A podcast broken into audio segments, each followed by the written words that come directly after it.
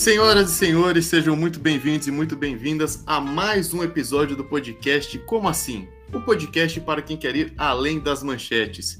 E no episódio de hoje nós vamos falar sobre o conceito de arte, o que é arte, o que não é arte, quem define isso. Tema polêmico. Para isso nós temos um convidado muito especial, mas antes eu chamo aqui a minha querida amiga Gabriela Rigg.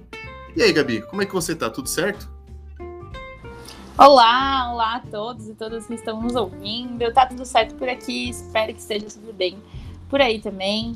Com quem está nos ouvindo, com você, Júlio, com o nosso convidado de hoje, que com certeza tem muita coisa a agregar aí nessa discussão que a gente já já pincelou aqui antes no episódio sobre picho, mas acho que hoje a gente vai mais profundo nessa questão, então vamos lá. É verdade, bem lembrado episódio com a Vitória Rosário, episódio muito bom sobre Bicho é arte ou não é arte? Escutem esse episódio também dessa terceira temporada. Ele que é formado em dança pela Unicamp, mestrando em artes das cenas na mesma universidade e que está estudando no mestrado Práticas Criativas Decoloniais em, em Dança. Henrique Rocamura, meu querido amigo, seja muito bem-vindo ao nosso podcast. Como o senhor está? Olá a todas, todos e todes, é, bem-vindo. Gostaria primeiro de agradecer vocês pelo convite, né, de, de estar aqui e também uma responsabilidade falar desse tema tão complexo, vamos dizer assim. É, gostaria de falar que estou bem, né, na medida do possível ainda, que a gente está nessa finalização aí de, de ano conturbado no Brasil, mas é isso aí. E a gente vai hoje conversar um pouco sobre o, o que é arte, é complexo, complexo. é isso. Lembrando vocês que estão nos escutando, que nós temos lá o nosso Instagram, arroba tucaeduca, arroba capelup.julio. Então, se vocês tiverem alguma dúvida, crítica, não, crítica não, a gente não vai aceitar, mas elogios principalmente, entrem em contato conosco, vão lá no nosso Instagram e conversem com a gente. Inclusive, vocês podem sugerir temas, obviamente, vocês fizeram isso bastante ao longo dessas temporadas. Mas vamos então começar esse bate-papo aqui com o Henrique. Eu queria saber primeiro se, você, se nós temos critérios para definir ali no mundo artístico o que é e o que não é arte. E se esses critérios eles acabam diferindo muito daqueles critérios que a sociedade como um todo acaba utilizando para fazer essa definição. Queria saber sua opinião sobre isso. Né? Eu já mando essa pergunta simples, né? Pois é, é uma pergunta complicada, mas eu vou responder com uma outra pergunta, então. É... Arte existe? Acho que a gente tem que começar por essa pergunta. Arte existe? Né? Trago essa pergunta porque uma vez estava numa aula, né, e um professor perguntou: dança existe? Eu falei: claro que existe. Como assim dança não existe? Tô vendo existe.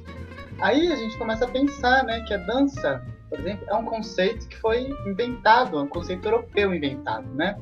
Então, por exemplo, já na América do Sul, é, em algumas regiões da África, existiam alguns povoados que se juntavam para celebrar, fazer movimentos, né? E dentro da sua cosmologia, é, vamos dizer assim, que não seria uma prece religiosa, como a gente entende, mas é, faziam pediam coisas para seres divinos da sua cosmologia. E aquilo lá para eles era uma vida, né? Não era uma dança. Eles não faziam dança para essas entidades. Aquilo lá eles estavam fazendo a vida, elas vida dele. Então a, aí chegaram os europeus e falaram não, isso é dança, isso tem movimento, então isso é dança. a gente já começa, peraí, dança existe? Depende, depende de quem, depende do que a gente está falando, né? Acho que é uma grande é, acho que essa é a pergunta que me trago para arte, assim, né? Arte existe? É, depende, mas, né? Então, acho muito de, é, de, de, quem a gente está falando, né? E é, que vão estabelecer esses critérios. É, e assim, eu acho que toda a linguagem artística, tanto dança, música, teatro, artes visuais, agora a gente tá, tem as artes tecnológicas, elas são igual a nossa língua, né? Ela é viva, então elas vão mudando, vão se diferenciando com o tempo. Por exemplo, na dança, né? Que é minha linguagem mais específica que eu estudo. É, antigamente, a dança, um conceito europeu, era entendida como passo. Então a gente tinha o passo de dança. Por exemplo, o balé. Ele é todo, todos os, os movimentos que se pode fazer no balé, eles têm nome, eles são passos. Então você pode falar os nomes dos passos e as pessoas vão reproduzir isso. É, passou o tempo, já viu que isso já não era mais. É, não sei, a palavra não seria aceitável, mas não era mais interessante ter passos apenas para se dançar. Então, a, a partícula principal da dança se tornou um movimento. Isso pensando no conceito europeu de dança. Então, começou a ser um movimento. Então, você não, não falava mais é, não tinha como mais você ter uma anotação do que as pessoas tinham que fazer, né? Que já era um movimento. Não, é difícil você falar um movimento para uma pessoa fazer, né? Imagina, falar, ah, faz um giro rápido, com as pernas baixas, caminho para cima. Cada pessoa vai fazer isso de um jeito diferente, né? Já, então já é diferente. Então, nesse sentido, é, a arte ela, ela é um conceito em expansão, né? É, sempre está se ampliando. E a questão sobre critérios, eu acho que depende também do lugar, né? De, de que a gente está tá falando. Então, não acho que não existe uma ideia universal do que seja arte, né? Acho que ela é uma ideia, arte é uma ideia plural. Júlio já tomou uma invertida logo no começo do episódio. Henrique, eu simplesmente amei você. Obrigada por estar aqui com a gente hoje. É, eu adoro quando as pessoas vêm para complementar o que eu já costumo fazer nesse, nesse, nesse podcast. É, e o Júlio ficou sem, sem resposta, né, Júlio? Então eu fiquei esperando aqui você responder o que é arte até agora. Não, é que eu fiquei, assim, primeiro que eu não esperava essa, essa explicação sobre o conceito de dança e tal. Eu falei, eu buguei realmente, porque é, me fez, inclusive, pensar em outras coisas que a gente até já discutiu aqui no podcast, no episódio com a, com a Vicky, por exemplo, né, quando a gente discutia a questão do pif e tal, que também os conceitos não são estáticos, né? E às vezes os conceitos deixam de fazer algum sentido, e às vezes algumas, a gente vai entrar nesse mérito também, mas algumas obras artísticas, assim, denominadas, monumentos, que se transformam em documentos na mão do historiador, é, deixam de fazer sentido para a sociedade, né? A gente comentou sobre o, o Borba Gato também naquele episódio, né? Sobre a estátua do Borba Gato, que não. Enfim, nossa conclusão é que não fazia mais sentido essa estátua existir diante do que a gente tem hoje em dia. E o Henrique trouxe uma abordagem sobre isso com relação à dança, e eu achei muito interessante, né? Já mandou, aliás, já lançou de primeira essa pergunta, né? Vai ficar um pouco complexo, talvez, é, o Henrique responder isso. Não sei complexo pro Henrique. Olha, eu aqui medindo o que é complexo para ele ou não. Mas o que eu quis dizer é que a partir dessa resposta dele, né, para a primeira pergunta, talvez essa pergunta não se encaixe tanto, enfim, não sei. Que a gente é saber um pouco se existe uma discordância em torno do conceito de arte e até da dança, né? Entre o mundo dos artistas e dos acadêmicos, porque o Henrique, é, além de ser um artista, é um acadêmico, então talvez ele consiga falar um pouco pra gente sobre esses dois mundos. Sim, é, sobre discordâncias nesses meios.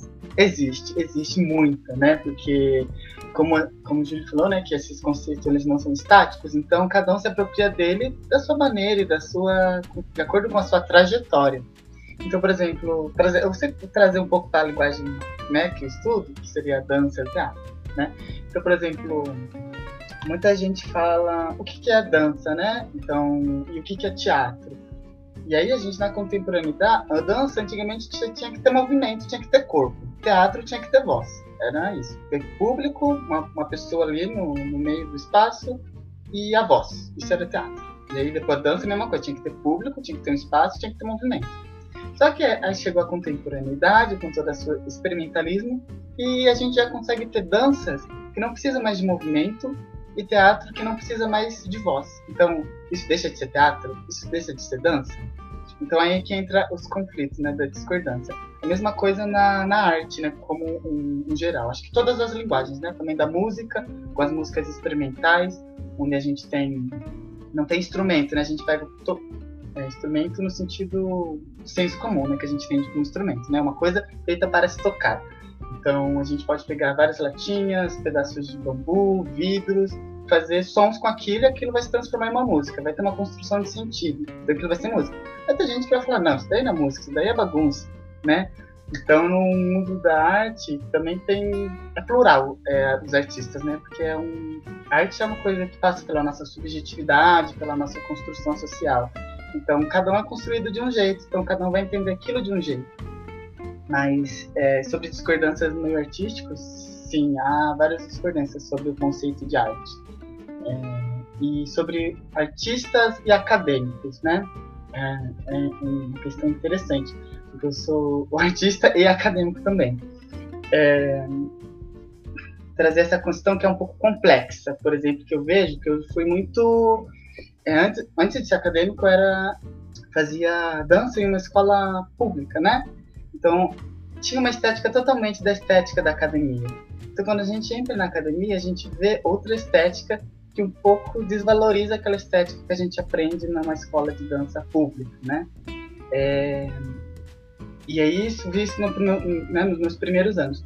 Aí quando eu chego na, na pós-graduação, com esses estudos decoloniais, eles já trazem, então, falam, é, já começam a dizer né, que não, a gente tem que pegar essas outras estéticas com o valor que elas têm. Né? Elas têm um valor ali, a gente não pode falar que o é melhor do que o deles, né? O jeito que a gente faz, o jeito que a gente produz. Então, eu, e, e ao mesmo tempo, eu penso que esses conflitos de conceito existem por causa de conflitos estéticos. Então, existe uma estética de dança contemporânea feita na academia, existe uma estética de dança contemporânea também, feitas em outros lugares, né, em outras regiões, que não academia. E acho que esse conflito de conceitos se dá pelo conflito estético. E eu acho muito interessante ter esses conflitos, né? Porque cada pessoa vive na sua bolha, né? É para tentar, calma, vou tentar explicar isso melhor. Uma vez estava numa reunião e uma menina, né, enfim, da, dali, é, na reunião da, na universidade, falou assim: Nossa, eu tô cansado de, de, fazer um espetáculo e ver sempre as mesmas pessoas. Essas pessoas, ela dizia pessoas de classe média, né? Indo ver meus espetáculos. Eu queria que as pessoas de, da periferia fossem ver meus espetáculos, né? Queria que pegasse as pessoas da periferia e levar para ver meu espetáculo no teatro, né? Aí eu falei assim: Tá, mas calma assim. Você ela disse assim, queria levar cultura para essas pessoas, né? Queria levar arte, cultura para essas pessoas. Eu fiquei, calma, você não acha que está sendo um pouco etnocêntrica? Por quê? Essas pessoas que moram na periferia têm a cultura dela, têm os modos e meios de fazer arte delas, certo? Então, a, a, periferia não é um lugar sem cultura, não é um lugar sem arte. É um lugar com muita cultura e muita arte que tem uma estética diferente que a gente produz aqui. Então, seria muito etnocêntrico você pegar essas pessoas e levar para o teatro para ver sua arte. Porque você não vai para a periferia ver a arte deles, né? Então, tem essa questão, né, de que muitos artistas acadêmicos têm um complexo, vamos dizer assim, do branco Salvador, tem um complexo do artista Salvador, que é o artista que vai na periferia e vai salvar todo mundo com a sua arte. Gente, não, a periferia já produz muita arte boa, inclusive, então é mais fácil você ir lá ver as artes que eles produzem, né?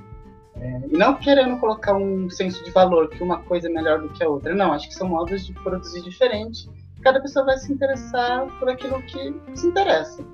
Pode ser que uma pessoa da periferia não goste da arte da periferia e vai adorar as artes que o pessoal da academia faz. Pode ser que seja o oposto, sabe? Então acho que isso depende muito da pessoa, porque somos seres complexos. Então cada um vai gostar de uma coisa. A gente não pode generalizar, assim, eu acho. Quando a gente trata de subjetividade, principalmente em arte. Acho que falei demais, mas não, um pouco. Não, jamais. Pelo contrário. Aliás, gostei muito desse desfecho da sua fala com relação a esse complexo né, de quase uma superioridade é, cultural, né, de levar cultura. Essa, essa frase é muito forte, né? Levar cultura para essas pessoas é uma frase que carrega muita coisa. E eu sempre me recordo em conversas que eu tenho, às vezes conversas de bar mesmo, sempre fala né, sobre essas noções de arte, isso do ponto de vista do historiador, obviamente, eu como alguém que avalia e estuda arte, eu sou um completo leigo, mas é uma coisa que eu sempre falo que hoje em dia, né, a, a classe média, enfim, até pessoas bem endinheiradas gostam muito de samba e tal, eu tô falando de pessoas, sobretudo pessoas brancas, que gostam muito de samba, de acompanhar. Na década de 30, por exemplo, né, é, o samba era extremamente recriminado pelas classes médias e pela elite, extremamente recriminado. Tanto que o Getúlio Vargas, lá durante o Estado Novo, uh, passa a criminalizar as letras e força os artistas a, a, se adaptarem ao contexto político da época e alterarem as letras de suas músicas, né, de seus sambas. Então, a questão do malandro vira, não, não é, malandro isso não é aceitável, tem que ser trabalhador. Então, tem toda uma censura né, por parte do Estado em torno disso, e as mesmas classes sociais que naquela época recriminavam o samba, falavam absurdo, que era uma coisa de criminoso, de vagabundo, que contrariava tudo que era é, de qualidade, entre aspas, é, hoje são pessoas que adoram acompanhar o samba e tal. Então a gente vê que é, é muito varia muito de contexto histórico, né, de conjunturas específicas, né, essa própria noção de um gênero, de um, de um conceito, é, é o que está falando, né? Então eu, eu adorei sua explicação, acho que você não falou, falou demais coisa nenhuma. Deveria ter falado até mais aí, porque é sempre bom escutar é, uma explicação que a gente pô, vai aprendendo coisa, né, Gabi? Acho que a gente tem é, bastante isso nos nossos episódios, é sempre um prazer estar escutando uh, reflexões novas, né? E muito bem embasadas, obviamente. É, eu acho também. Um, eu tava pensando enquanto ele foi falando sobre essa questão da, de ser mutável, né? E que acho que você complementou bem agora, Júlio. Num exemplo que, que é o teatro cego, né? Que é um. Porque ele falou assim: ah, existe teatro sem som. E eu fiquei pensando num teatro sem luz, que é o teatro cego, que é um teatro que acontece 100% no escuro e você entende a peça pelos, pelos outros sentidos, né? Pelo olfato, pelo, pela audição, pelo tato. Então, como as coisas vão se, vão se modificando com novas ideias e vão, e vão né, se reinventando e tudo mais. E, e aí, se você tiver um conceito estático da arte, do que é, do que é arte, do que é. e de que uma estética é a que é a correta, fica muito difícil de você acompanhar essas mudanças, né? E elas passam a não ser validadas, então, então é muito, muito bom tudo isso que você disse mesmo. Eu vou, eu vou inclusive lançar uma pergunta aqui, ó, que eu tava pensando, hein? A gente foi conversando e tal. Queria saber, Henrique, se você acha que pô, você está estudando práticas criativas decoloniais, né? É, você acha que o que você estuda no mestrado, de certa forma, é, bate em muito do que você leu e estudou durante a graduação? Assim, você acha que a graduação te trouxe uma perspectiva, ou determinados professores trouxeram uma perspectiva ainda muito etnocêntrica, muito, enfim, eurocêntrica da coisa, talvez, né, que hoje você vê de forma completamente diferente a partir dos seus estudos? Sim, é, principalmente eu entrei em 2016 na graduação, né? E aí me formei em 2019. Todos os autores que a gente viu são autores europeus, né? Mas isso também decorre de, da formação, de uma coisa bem estrutural que a gente consegue perceber, que é da formação dos nossos professores. Eles são formados com essas técnicas eurocentradas, europeias, né? Então elas dão aquilo que eles aprendem.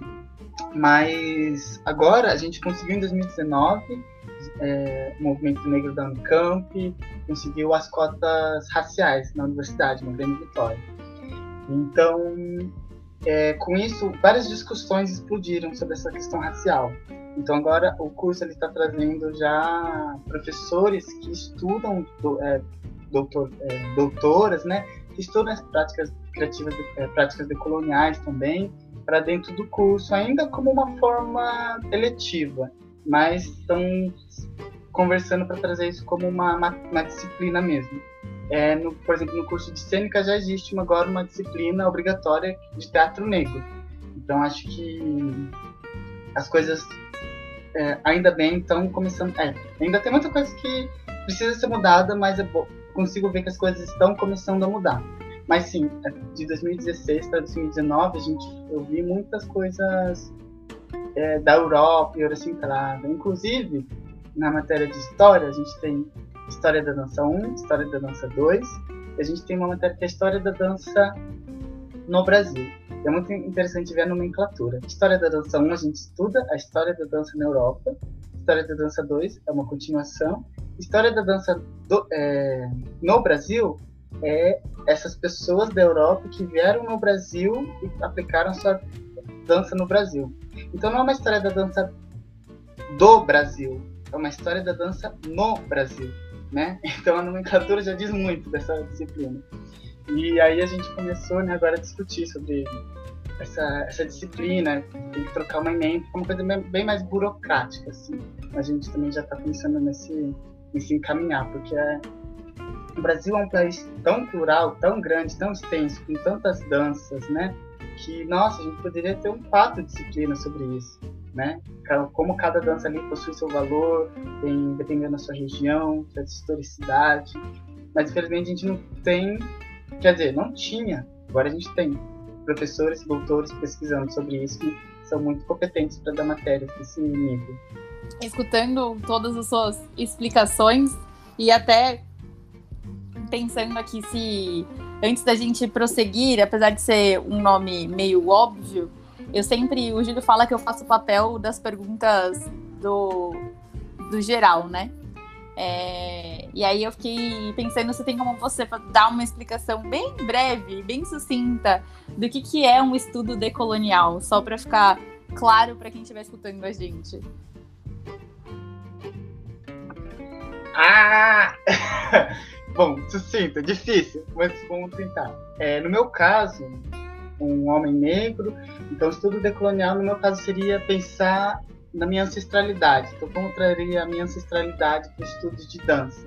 Quando eu penso em ancestralidade, eu penso, então, danças negras, que né, a gente tem todo um processo colonial, é, muitas das nossas raízes foram tiradas da gente, então a gente não, não consegue tem uma barreira ali do nosso passado, esse colonialismo, que a gente não consegue ultrapassar para ver o que, que, tinha antes.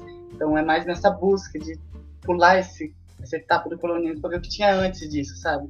O que, que tem antes disso e trazer isso agora para a atualidade.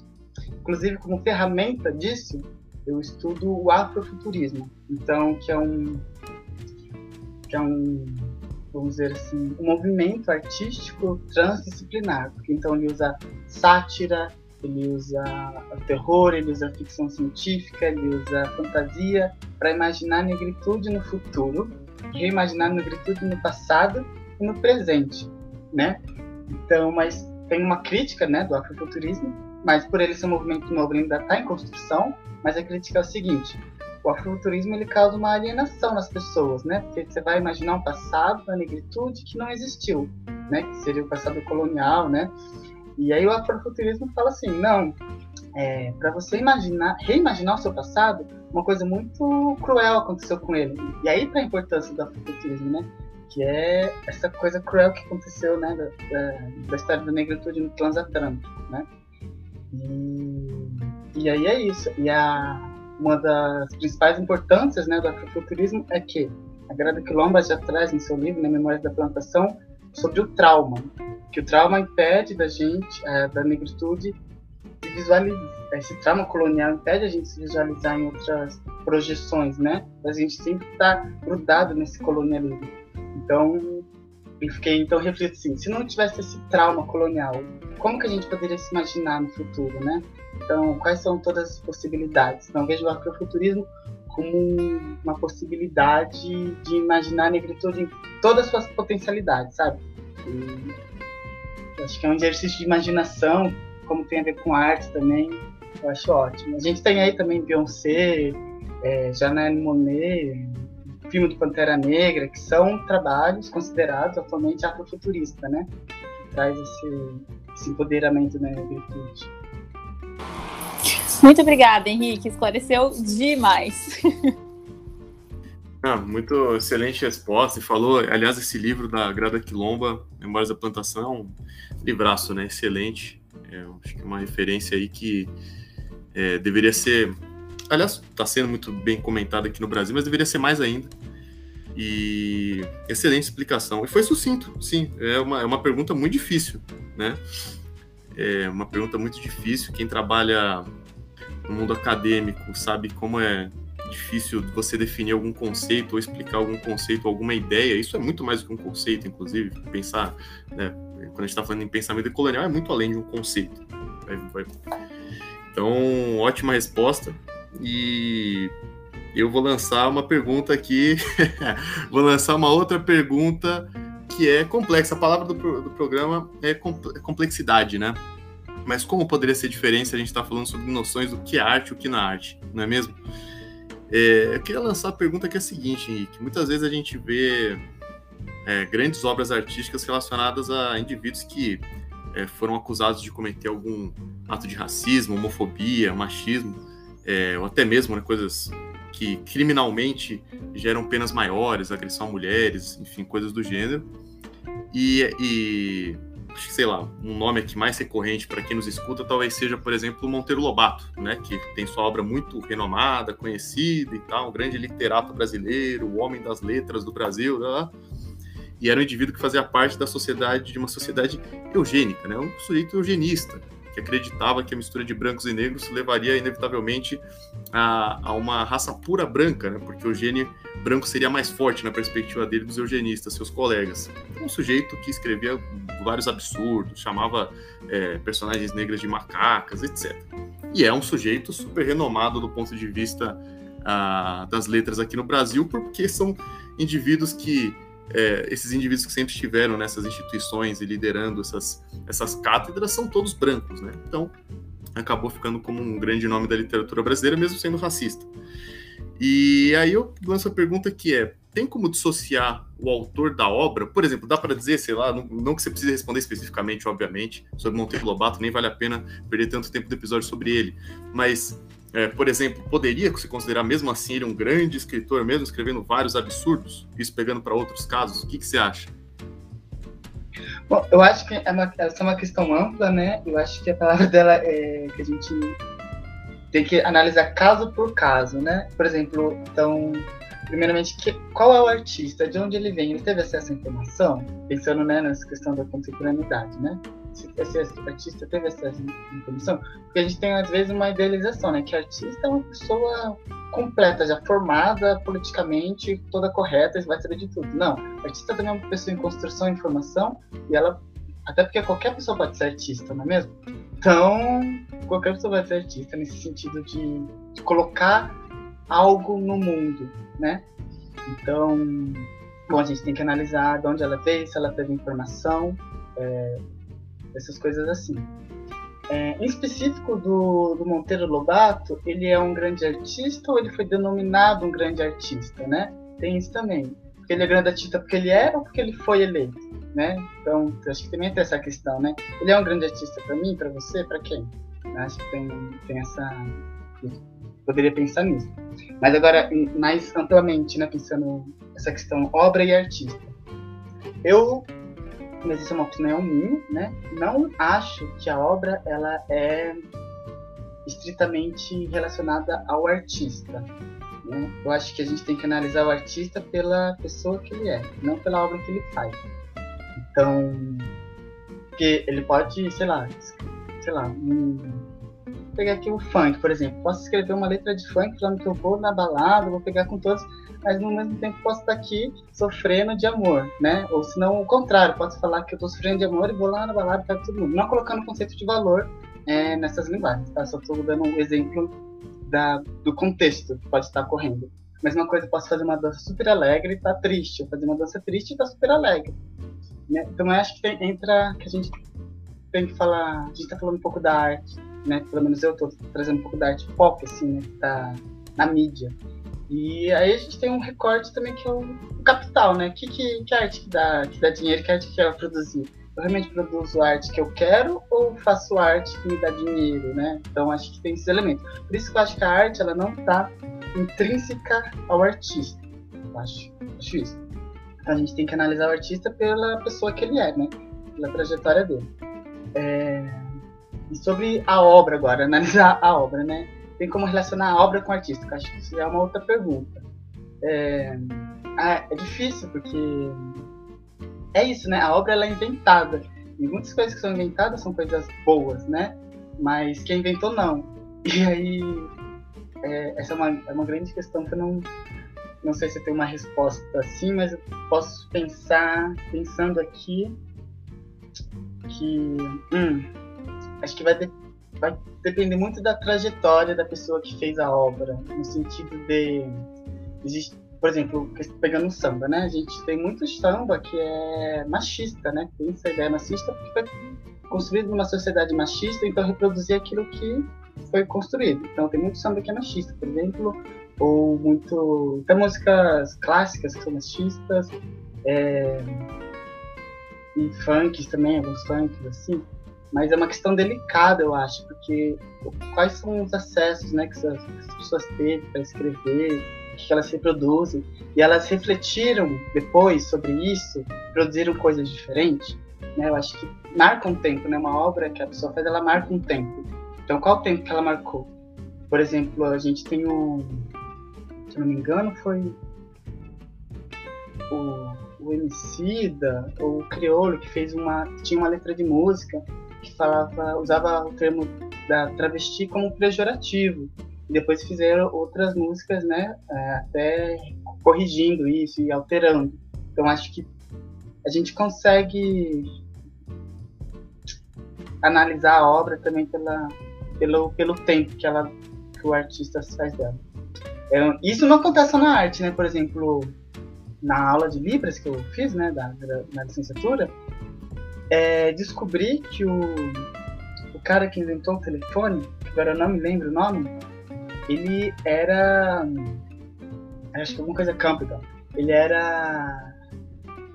Ele queria a exclusão de todos os surdos. Ele queria matar todos os surdos porque ele falou que achava seleção natural. Se matar todos os surdos, não vai existir mais surdo. Se não existe mais surdo, então o problema da surdez está acabado.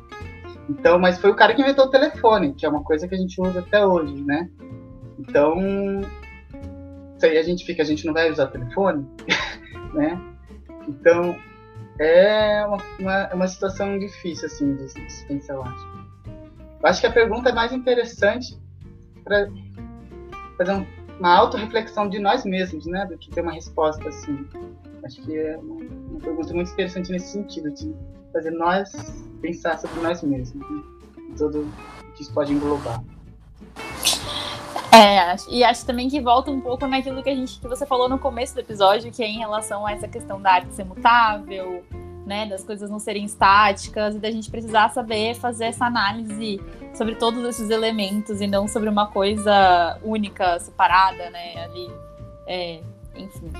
Mas muito bom, muito bom seus, seus esclarecimentos aí, porque é uma pergunta um pouco polêmica e que acho que todo mundo, todo mundo que acaba tendo essa, essa prática de se questionar e de tentar ter uma, um senso crítico mais apurado, ou de analisar melhor as situações um pouco mais a fundo, né? Não só o que está ali na cara, se pega questionando às vezes, né? Putz, eu consumo X é, artista, ou enfim, eu gosto de, de tal pessoa, e aí ela é, age de, uma, de alguma dessas formas que eu mesmo rechaço, e aí como é que fica agora, sabe? Eu, eu, eu, posso continuar gostando? Eu não posso? Eu tenho que detestar essa pessoa? Essa pessoa precisa ser cancelada, sabe? Então, acho que várias coisas. E uma questão acho que entra aí também é uma questão muito. Acho que é uma, é uma questão ética também, mas também é uma questão que traz o capital, né? Porque você, se você gosta dessa pessoa, você está dando dinheiro para ela. Então, ela está sendo uma pessoa escrota, mas você está dando dinheiro para ela. É como quando você começa a pensar nisso, você, a balança já começa a ter um outro peso, né? De você, não, então não vou escutar essa pessoa, não vou né, consumir essa pessoa. Que eu vi também um documentário esses dias na TV, que era um cara, ele cometeu vários estupros, e fizeram uma reportagem sobre, mas que ele tinha, ele era, tinha uma personalidade fragmentada. Então, isso gerou muito dinheiro para ele. Começaram a fazer documentários para ele, começaram a fazer filmes dele, né, sobre essa história de múltiplas personalidades e sobre esse. É, que a causa era. Tinha uma personalidade dele que cometia esses atos criminosos. Então, isso gerou. E aí, o advogado falou: não, isso é porque ele tem uma condição, né, mental, coisa e tal. E aí isso gerou muito dinheiro para ele, porque fizeram documentário dele, fizeram filme dele, escreveram um livro sobre ele, isso foi gerando muito dinheiro. Então ele cometeu esses atos, né? É, odiosos, fala? Não esqueci a palavra. E ele ganhou dinheiro com isso, né? Então as pessoas ficaram tipo, ei, como assim? Então acho que entra nesse, acho que essa é uma boa reflexão para se pesar a balança, se você vai continuar consumindo essa pessoa ou não. Acho que entra um pouco nisso também. Não, acho que é isso. Acho que a gente está se encerrando para o final do nosso episódio, de mais um episódio. É, mais um episódio com muitas informações enriquecedoras e fazendo a gente refletir sobre muitos pontos que às vezes no nosso dia a dia a gente não para nem para pensar, não está no nosso radar aqui, né? Mas antes da gente encerrar, é... Júlio quer fazer um comentário final antes de eu passar para o nosso convidado? Não, já falei demais. Queria só agradecer muito ao Henrique por ter aceitado o nosso convite prontamente, por ter participado. É, além de um amigo, é um cara que tem muita admiração pelo trabalho que faz, não só academicamente, mas sobretudo como um artista, um artista de palco, né? alguém que coloca a mão na massa. E acho muito da hora quando a gente vê pessoas que estão nos dois ramos, né? É, então, excelente, acho que a participação foi, foi ótima, trouxe muita coisa interessante para quem escutou pensar. E só agradecer de novo a participação dele. É isso aí, Henrique, por favor, dê suas, seus, faça seus comentários finais pra gente. Ah, eu queria agradecer também por ser convidado aqui no, no podcast, foi uma honra, acompanho vocês, então pra mim foi muito bom. Sabe que negócio famoso, nossa, que negócio famoso agora tô participando. Falei, uau, bom, sou famoso agora também. Mas brincadeira, mas não tanto brincadeira assim. É, nossa, foi um, acho que foi um desafio para mim falar sobre isso, né? Acho que, enfim, hoje minha fala pode estar sendo tá coerente, mas daqui a alguns anos nunca se sabe, né? Porque as coisas mudam tão rápidas. Então, sempre bom a gente também ter em mente que as coisas estão mudando, então sempre é bom estar com a mente aberta, estar analisando e nunca fixar, né? Uma coisa só. Então, acho que, que é isso, assim. Também quero agradecer sua participação. Muito obrigada por ter aceitado o nosso convite.